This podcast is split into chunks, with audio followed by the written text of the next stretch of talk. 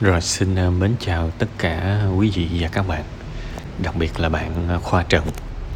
À, Trước tiên thì tôi muốn gửi đến bạn một cái phần chia sẻ Cho cái nỗi buồn của bạn Một cái nỗi buồn rất là khó chia sẻ với người khác Một cách uh, công khai Và nhất là chia sẻ với những người quen thân của mình tại vì đơn giản là chia sẻ cái kiểu này dễ bị quy kết là mất dạy lắm. Nhưng mà thực ra cái nỗi đau là có thật mà. Tôi nghĩ thực chất là cái à, nguyên nhân của cái việc này á thì tôi cũng có nói trong cái bài tri kỷ cảm xúc. Có cái tên là anh đúng nhưng mà chúng ta không hạnh phúc. Thực ra những cái lời mẹ bạn nói có thể là đúng hết đó chứ. Xét về mặt lý trí đúng hết. Và chúng ta thấy à, một cái điều khủng khiếp của cuộc sống này là những cái điều đúng á.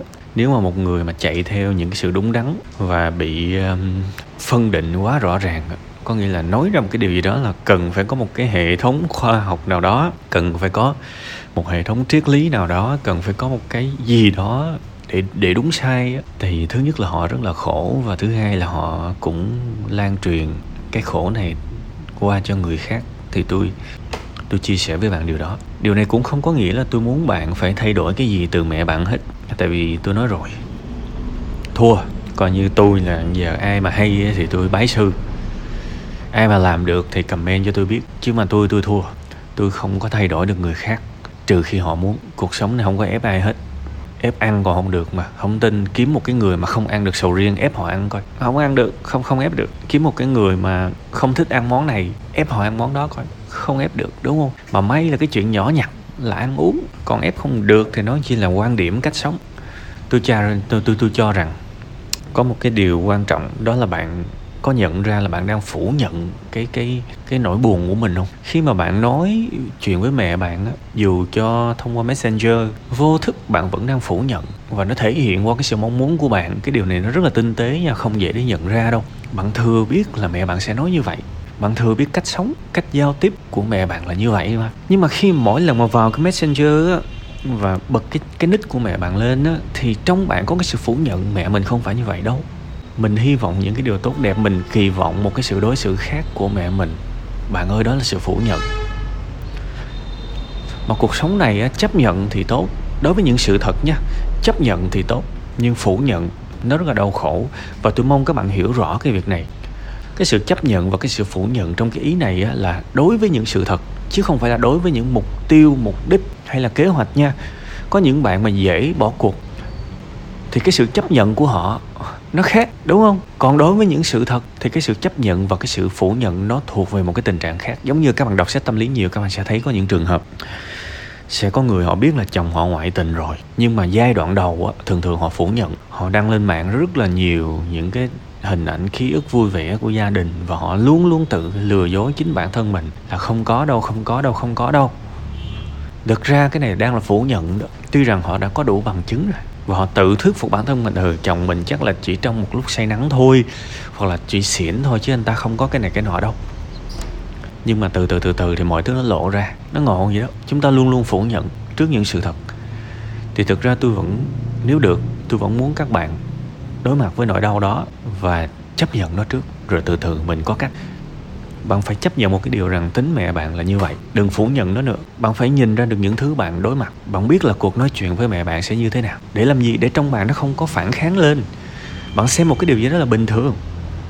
Tôi thấy có nhiều người hay lắm các bạn. Ví dụ họ đi ờ, đi đi ờ, chợ đi và họ vô cái gian hàng mà phải gọi là bán rẻ nhất và bán ngon nhất, rẻ nhất luôn. Tức là tài chính của mình thì không có đủ tiền để mà mua những cái chỗ nào mà nó sang trọng hơn, nó đắt tiền hơn. Thì mình phải mua của bà này. Bà này bán rẻ và đồ ngon. Nhưng mà bà có một cái, bà có một cái giỡn là bà cục xúc lắm. Bà hay nạt nộ, bà hay chửi động lắm. Rất là mệt. Các bạn có bao giờ gặp trường hợp đó chưa? Nhưng mà mình không có tiền, mình không có tiền. Nhưng mình phải mua đồ của bà. Thì tôi thấy có rất nhiều người ứng xử rất là hay kệ bà nói gì bà nói biết là bà hay chửi nhưng tôi không quan tâm. Thế tôi tôi tới tôi mua thịt xong tôi về. Và bà đó không có làm gì khổ tôi được hết, bất kể bà có nói cái gì. Tôi biết là cái sự so sánh này nó rất là khập khiển nếu mà xét với những cái mối quan hệ gia đình, nhưng mà về cơ chế nó cũng tương tự. Nếu mà bạn đi cái, tới gặp cái bà bán thịt đó mà bạn luôn luôn phủ nhận đó là bà phải nice hơn chứ, bà phải ăn nói đàng hoàng hơn chứ. Thì không chừng lần nào tới cũng cãi lộn. Nhưng mà nếu mình chấp nhận, mình biết à quen rồi. Quen rồi. Quen rồi, nó bình thường. Thì nếu bạn làm được cái điều tương tự với mẹ bạn bạn sẽ hạnh phúc hơn rất là nhiều và năng lượng của bạn sẽ được bảo toàn dù sao thì bạn đang sống ở đất khách quê người mà. Phải gọi là 90% thời gian là bạn không có giao tiếp với mẹ bạn. Thế thì những cái đau khổ, những cái khốn khổ của bạn, nó thuộc về cái sự mang vác. Mang vác nhiều hơn là nó có thật có nghĩa là 9 10% thời gian tiếp xúc của mẹ bạn, của của bạn với mẹ bạn đó nó gây ra một cái cảm giác tiêu cực và nó nó ép phê lên 90% thời gian còn lại.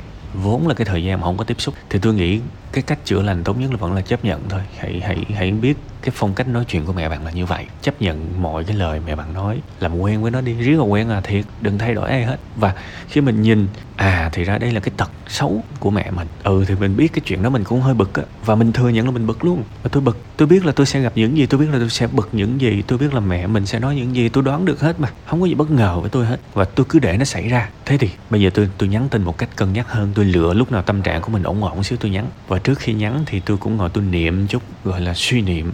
Nhưng mà suy niệm trước khi sự việc xảy ra tôi biết chuyện gì xảy tới mà. Nhưng tôi không bất ngờ nữa. Một lần, hai lần, ba lần. Thực ra đó, hầu hết các trường hợp mà các bạn bế tắc nó chỉ có một nguyên nhân thôi, các bạn muốn người ta thay đổi. Chứ các bạn bảo là các bạn tập cái này, tập cái nọ, phương pháp này, phương pháp nọ, mà cái bản chất vấn đề là các bạn muốn người ta thay đổi. Thì tôi khuyên luôn các bạn đừng tập làm gì, các bạn đi ngủ cho nó khỏe. Vì mình ngủ thì mình còn tận hưởng được một xíu, các bạn đi ăn cho khỏe, ăn rồi còn tận hưởng được một xíu. Thà các bạn chơi game luôn, thiệt luôn, tôi kêu các bạn đi chơi game luôn cho nó khỏe. Chứ bây giờ các bạn tập một cái kỹ năng sống mà mục tiêu của các bạn là để người khác thay đổi thì tập làm cái gì? Nó nó nó sẽ không đi đến đâu đâu các bạn, cái này nói rất thật. Mình phải làm quen. Đôi khi các bạn chúng ta share những cái câu nói này, nói nọ, chúng ta share nó oai lắm nhưng mà ít ai mà làm theo được lắm. Thì cái sự cố gắng của các bạn là để làm theo những cái chân lý đơn giản đó đó, hơn nhau ở chỗ đó rất nhiều người trong chúng ta bật ra một cái là có thể nói cái câu là nếu bạn không thể nào thay đổi được thế giới thì tự thay đổi chính mình. Ai cũng nói được hết nhưng phải làm đi chứ chứ không lẽ suốt ngày cứ đi share những câu danh ngôn. Sở dĩ người ta ghét đạo lý là vì một lý do rất đại đa số không làm theo được đạo lý, đúng không? Nhưng mà đạo lý nó có cái tốt của nó nó vẫn là những phương châm sống. Chứ sống trên đời này mà không có đạo lý thì phải chui ngược vào rừng, quay trở lại thời nguyên thủy, ăn long ở lỗ, thời mang rợ mà sống chứ sao mà sống được ở cái thế giới văn minh? Cái sự văn minh là để ra khỏi những cái sự mang rợ đó. Đúng không? Nên cần những cái đạo lý chắc chắn luôn. Và nó nó rất là khó, nhưng mà chúng ta sống, chúng ta sống là để hướng tới những cái điều đó mà. Nó ở trên cao, chúng ta nỗ lực, chúng ta nhìn xuống, nhìn nhìn lên nó, chứ không phải là nhìn ngược lại về cái thời mang rợ, về cái thời mà kém văn minh. Đúng không? Bây giờ có thể bạn chưa làm được, nhưng bạn cũng phải nhìn lên mục đích của bạn, mục tiêu của bạn. Bạn cần phải làm quen được, bạn cần phải chấp nhận. Đó là một sự thật trong cuộc sống của bạn bạn có một người mẹ có thể tốt rất nhiều mặt, nhưng có một cái điều không tốt là cách ứng xử của bà ấy như vậy. Hãy làm quen giống như rất nhiều người sinh ra trong cuộc đời này sẽ luôn có một cái điều gì đó mà họ không hài lòng. Và đến suốt cuộc đời họ họ cũng không giải quyết được cái chuyện đó. Sẽ có những cái vấn đề mà từ khi chúng ta sinh ra cho tới khi chúng ta mất đi, nó luôn ở bên ta. Thì bây giờ thay vì mình chối bỏ nó, thì hãy xem đó là một cái chuyện của mình. Nó giống như là mình có một cái đôi mắt hí vậy đó thì cũng đã có thời cái cái mắt hí nó xấu xí, nhưng nếu mà mình thương nó hơn thì biết đâu đấy, mình mình mình lại trở thành một người mắt hí mà quyến rũ giống như những bạn Hàn Quốc đó chứ, đúng không? Lại thêm một so sánh khập khiển nữa, nhưng mà tôi nói thiệt, tôi nói rất nghiêm túc và tràn đầy cái cái yêu thương luôn á. Cuộc sống chúng ta sẽ luôn có những vấn đề, mà nếu chúng ta cứ mãi ghét những vấn đề đó, thì chúng ta không phát triển được. Mỗi cây, mỗi hoa, mỗi nhà, mỗi cảnh, có người thì gặp cái tình trạng giống bạn họ ghét lắm họ muốn phủ nhận. Cũng có người thì bị lùn bị lùn con trai mà mét năm mấy. Mà không lẽ tôi nói thật sinh ra mà con trai một mét năm mấy không lẽ đi tự giận hả? Đâu có. Mình phải nhìn cái vấn đề của mình.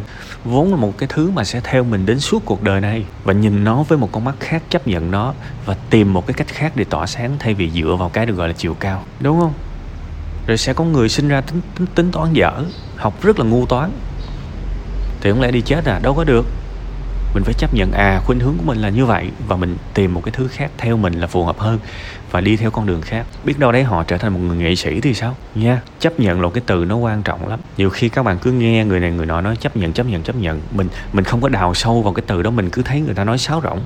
Nhưng mà thực ra đi vào những cái tình huống cụ thể á, thì cái sự chấp nhận là cái bước khởi đầu cho cái sự vươn lên cho cái sự phát triển đó mong là cái cái phần phân tích của tôi sẽ cho bạn một vài cái dữ liệu để bạn có thể nhìn nhận lại cuộc sống của mình nhìn nhận lại thói quen của mình và chọn cho mình một cái chiến lược sống. Cái từ này nó, nó hơi đau to búa lớn nha nhưng mà tôi muốn bạn nghĩ về nó hoàn toàn đau to búa lớn như vậy luôn á. Nghĩ về nó một cách nghiêm túc luôn á. Có một chiến lược sống với sự khởi đầu là sự chấp nhận thì sẽ có rất là nhiều thứ có thể thay đổi được một cái tích cực trong cuộc sống của mình.